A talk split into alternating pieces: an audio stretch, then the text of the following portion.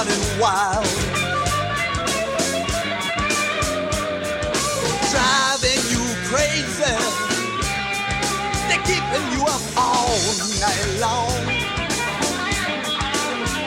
You better turn on your radio, dial up the John Rosemond show, because I said so.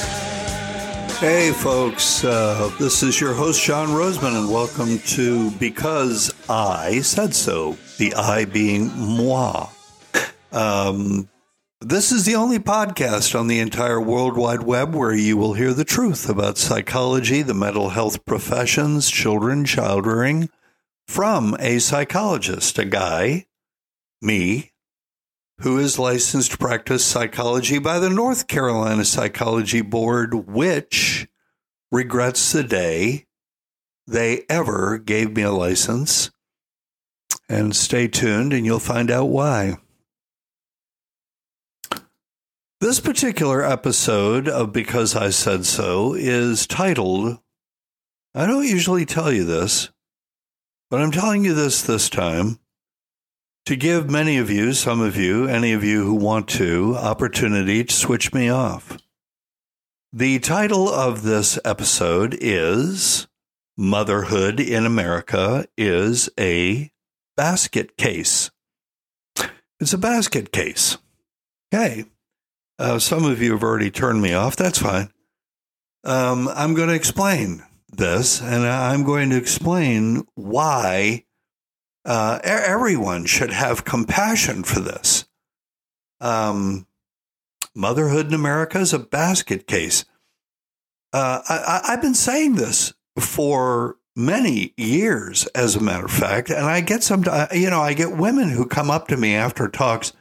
You know, they're they're they're in the minority. I am convinced, but it happens that after I say the sort of thing that I'm going to say in this episode of this podcast series, women come up to me and they say, John, why do you blame it all on us? I'm not blaming anything on you. But the fact of the matter is that parenting in America is a train wreck. It's why I do this podcast. It's why I do what I do, this parenting expert to the stars thing. And I am absolutely convinced that women, mothers, they hold the key to turning the train wreck around. Yeah, train wreck, apocalypse. Does anyone like what child rearing has become since around 1970? If there's someone out there who thinks that the raising of children has gotten easier over the past 50 years and that children are happier, you're not paying attention. Or the logic module in your brain has turned off. Or you're smoking way too much of something.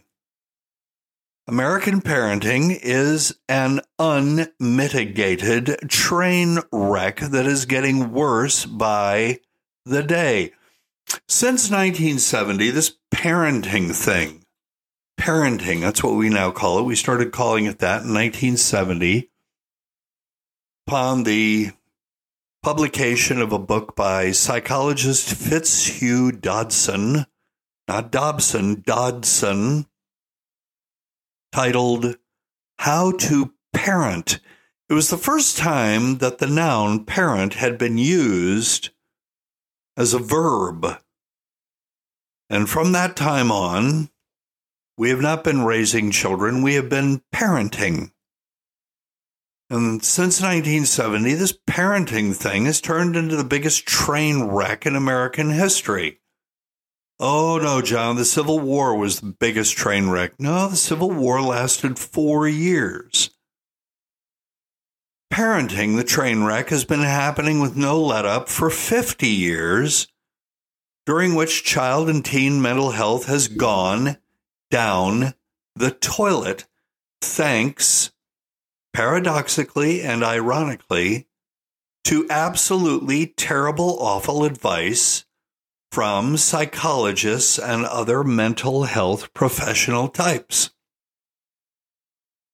During that 50 years, a little bit more.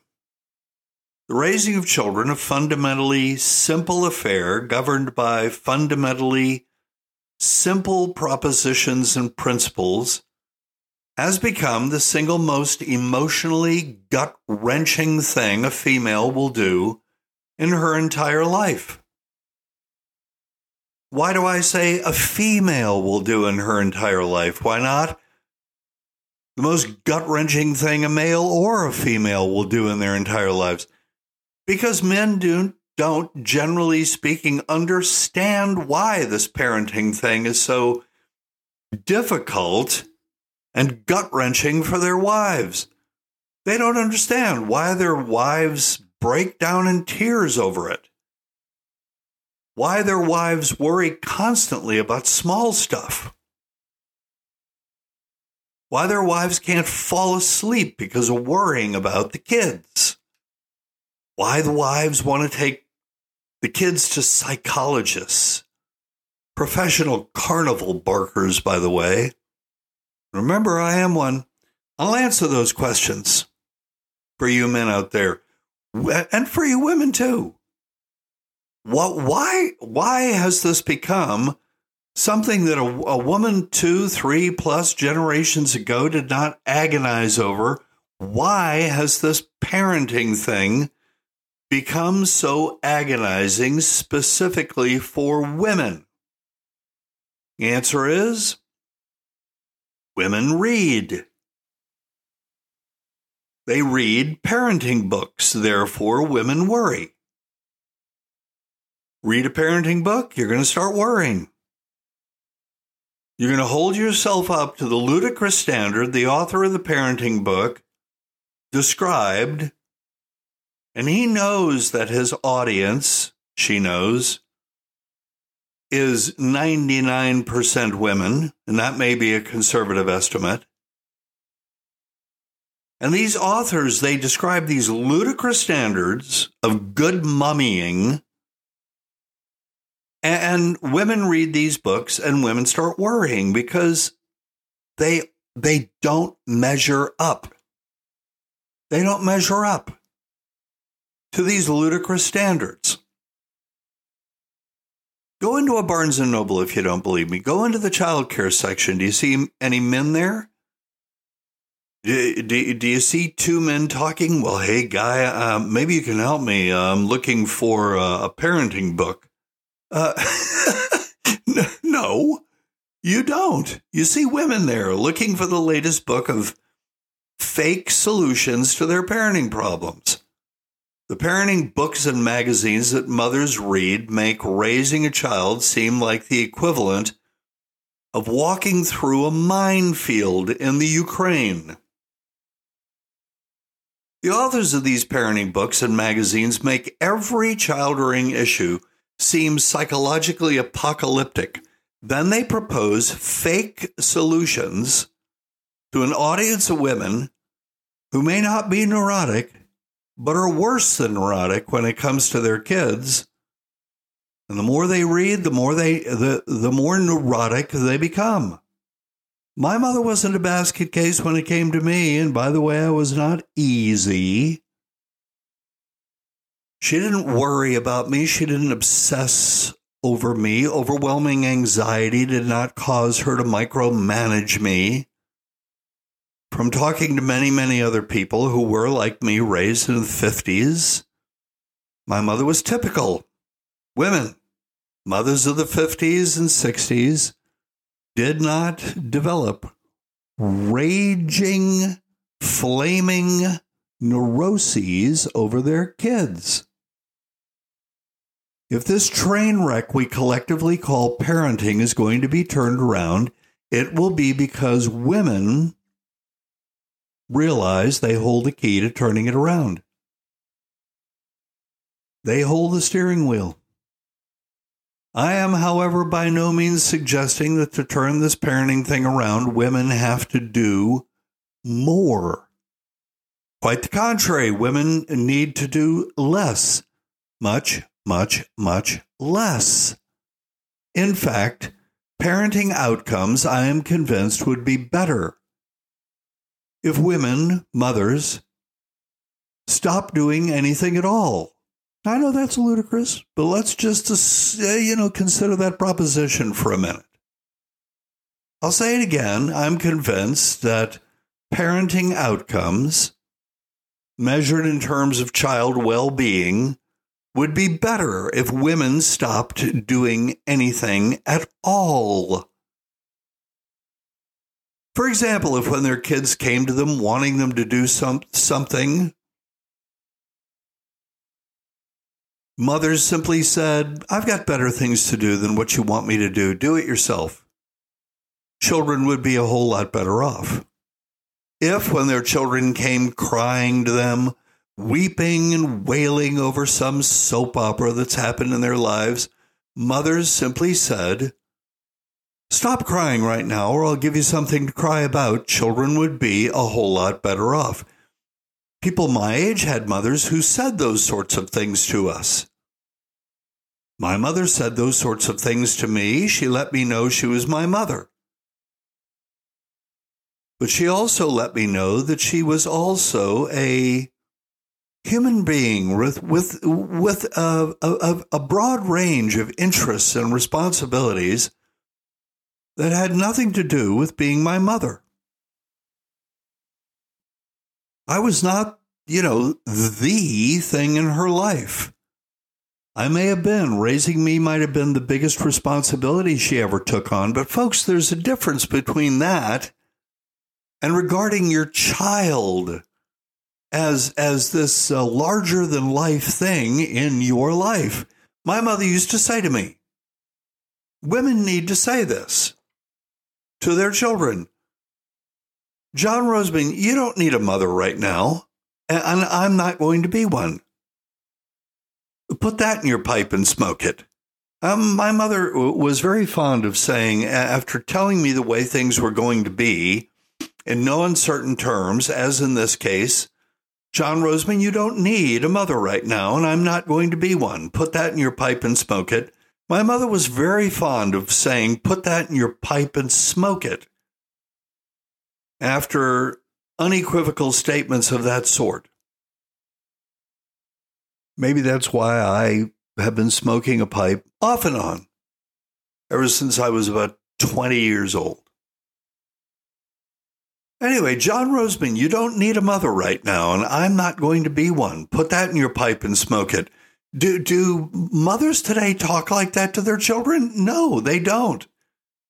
And yet when I when, when I tell someone my age that they always have a similar story about their mothers. And folks, our mental health, the mental health of baby boomers when we were in our childhoods and our adolescences 20, uh, excuse me, 10 times better. And that's the low figure than the mental health of children today. And today's mothers won't talk like that. I was better off because my mother talked like that. Today's mothers establish no boundaries between themselves and their children. You can't really establish a boundary between yourself and your child until he's two years old, and then you start letting him know that his problems are not also automatically your problems. That he is responsible for solving his own problems, with begin, by the way, with, I'm bored. To which my mother would say, You better find something to do, John Rosemond, or I'll find something for you to do. I'll solve your boredom very quickly. Uh, today's mothers won't talk like that. They seem to believe that the good mommy solves all of her child's problems. If he's bored, she plays with him. She becomes on demand his playmate. If he's hungry, instead of saying, you know where the crackers are? You know where the bananas are? Go get one. She becomes on demand his serving wench. If the child's older brother won't share, instead of saying, figure it out or I'll put you both in the downstairs bathroom for no, with no toys for an hour, she makes the older brother share. She becomes on demand the person who makes everything all right in her younger child's life. If he screams that he hates her because she isn't following her job description to the T, Instead of saying, if I was you, I'd hate me right now too, do you want to, say anything else that will simply prove to me how immature you are? She tries to make him happy again. She becomes, on demand, his personal court jester. No wonder today's mother is exhausted. She's not exhausted because raising a child is exhausting. She's exhausted because she's in a perpetual state of motion and codependency with her child. She's not raising him, she's keeping him in a perpetual state of childishness, of immaturity. And immaturity, immature people, have you noticed? Immature people are very demanding, and demanding people are exhausting.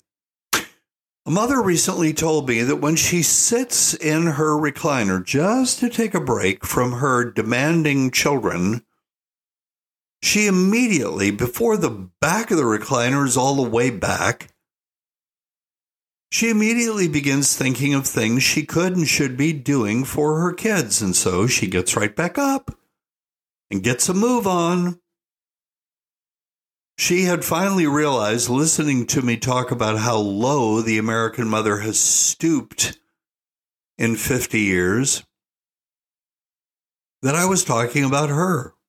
And that was good news that she realized that. The first step in a mother's rehabilitation is the realization that I'm talking about her, not somebody else, but her. It's important, vitally important, that no one misunderstand me here. When I say that mothers, women, hold the key to turning this parenting train wreck around, when I say what said mothers need to do to rehabilitate themselves, to transform themselves from codependent enablers into formidable authority figures whose word is law, I'm not talking about being female. This mother problem has nothing to do with mothers being female. That may sound ironic. I'll explain myself. The female parent in the 1950s and before was a formidable authority figure whose word was law. She established a boundary between herself and her child early on. Her child knew she was not there to wait on him, be his playmate, solve his problems, carry his water. The mother of the 1950s and before was big. When the old school mom drew a line in the sand, you dared not put a toe over it. What she said, she meant, and she was more than willing to prove it. She was loving, she was affectionate, but she could also be scary. And she didn't think that being scary would throw a monkey wrench into her child's mental health. And by the way, she was scary in a very subtle way. She could just look at you in a certain way, and, chills would run up and down your uh, spine. I'm not talking about jumping up and down, screaming, yelling, flapping your arms, and acting like a lunatic. That's not scary. That's just ridiculous. Today's moms, there are exceptions, of course, but as an all too general rule, today's moms are not big, they're small. You've made themselves small by submitting to the doctrines of the Good Mommy Club, an unspoken sisterhood to, into which uh, into the vortex of which women get sucked when they have children. The doctrines of the Good Mommy Club. Thou shalt pay as much attention to your child as you are able. My mother expected me to pay attention to her. Isn't that fascinating? Thou shalt do as much for your children as you are able. Now, my mother expected me to do most things for myself. Thou shalt be at thy child's beck and call always. Uh, hardly describe my mother. Thou shalt solve all thy children's problems. Thou shalt always be nice. No matter how much abuse thy children heap upon thee, thou shalt always be understanding and supportive, no matter how disgusting thy child's behavior. Today's mother is a quivering lump of hot anxiety. Invariably, by the way, anxiety drives obsession and micromanagement. The hyper anxious, hyper obsessive micromanager is afraid that if she doesn't micromanage, something apocalyptic will happen to ruin everything. And such is today's all too typical mom. Living in fear of some wrong thing that will ruin everything, she micromanages her children and, get ready for this, she micromanages her hapless husband, who is her appointed parenting aid. He cannot be allowed to make any decisions on his own because he knows nothing. And knowing nothing, any decision he makes will be wrong and undoubtedly upset the apple cart. All too typical micromanaging mom has been carefully arranging since the day child one was birthed. Mom and dad are no longer, by the way, actually married. They live together, they call each other husband and wife, but they're not really any longer husband and wife although they sometimes, just to keep up appearances, refer to one another as my husband and my wife. No, they're mom and dad, 24 7.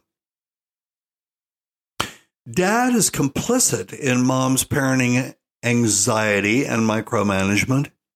He calls his complicitness helping. He is there, after all, to do nothing but help follow directions. Mom might, on occasion, consult with him about something, but she already knows what decision should be made, and that's the decision she is going to make. All right. Enough of that. I began this rant by saying that if the national psychosis we collectively call parenting is going to be turned around and made sane again, women hold the key. They must simply stop. They must, en masse, throw off the chains of the Good Mommy Club, while paraphrasing anchorman Howard Beale from the 1976 movie Network. I'm fed up with this, and I'm not going to take it anymore. Mothers of America, liberate thyselves. Begin today. Begin today by telling your children the following Learn to talk like this to your children. I don't really care how you feel about that. I'm, I'm pretending to be the mother here, talking to her child. I don't really care how you feel about that, Billy. Your feelings are immature, and I'm not getting caught up with them any longer. Or how about this? No, Billy, I'm not doing that for you. If you want that done, do it yourself or hire a maid. Or how about this? That's your problem, Billy. Solve it. I have problems of my own that I need to solve, and believe me, my problems are a lot bigger than yours. Or how about this? Get away from me, Billy. You're annoying me, and I'm about to do something hateful that I don't want to do, but I will. Or how about this? You're making a mountain out of a molehill, my little soap opera factory. We gave you a room to sulk in. Go sulk in there. I'll give you something to really sulk about. And yes, ladies, I'm serious. You can begin your liberation and rehabilitation with those pithy sentences. Give your children something to laugh about when they grow up. And that's a wrap. You've been listening to Because I Said So. If you enjoyed it, I hope you do, because I do. I enjoy doing it. I hope you enjoy listening. Please come back. The Substack is published uh, every Tuesday morning, eh, occasionally a little later than that, but usually every Tuesday morning. Although I am going to take three weeks off around Christmas the week before Christmas, the week of Christmas, and the week after. And uh, I'm going to go play golf and things like that. And um, Willie and I are going to go somewhere like Asheville and stay in the Grand Bohemian Hotel. Love that place. Um, I was born in Asheville, by the way.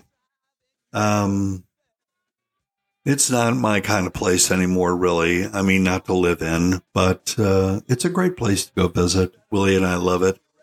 We drive the Blue Ridge Parkway from there and uh, get off about 50 miles up the road and continue home. It's wonderful. Um, anyway, this has been Because I Said So with your host, John Rosemond. ParentGuru.com, JohnRosemond.com, Substack.com.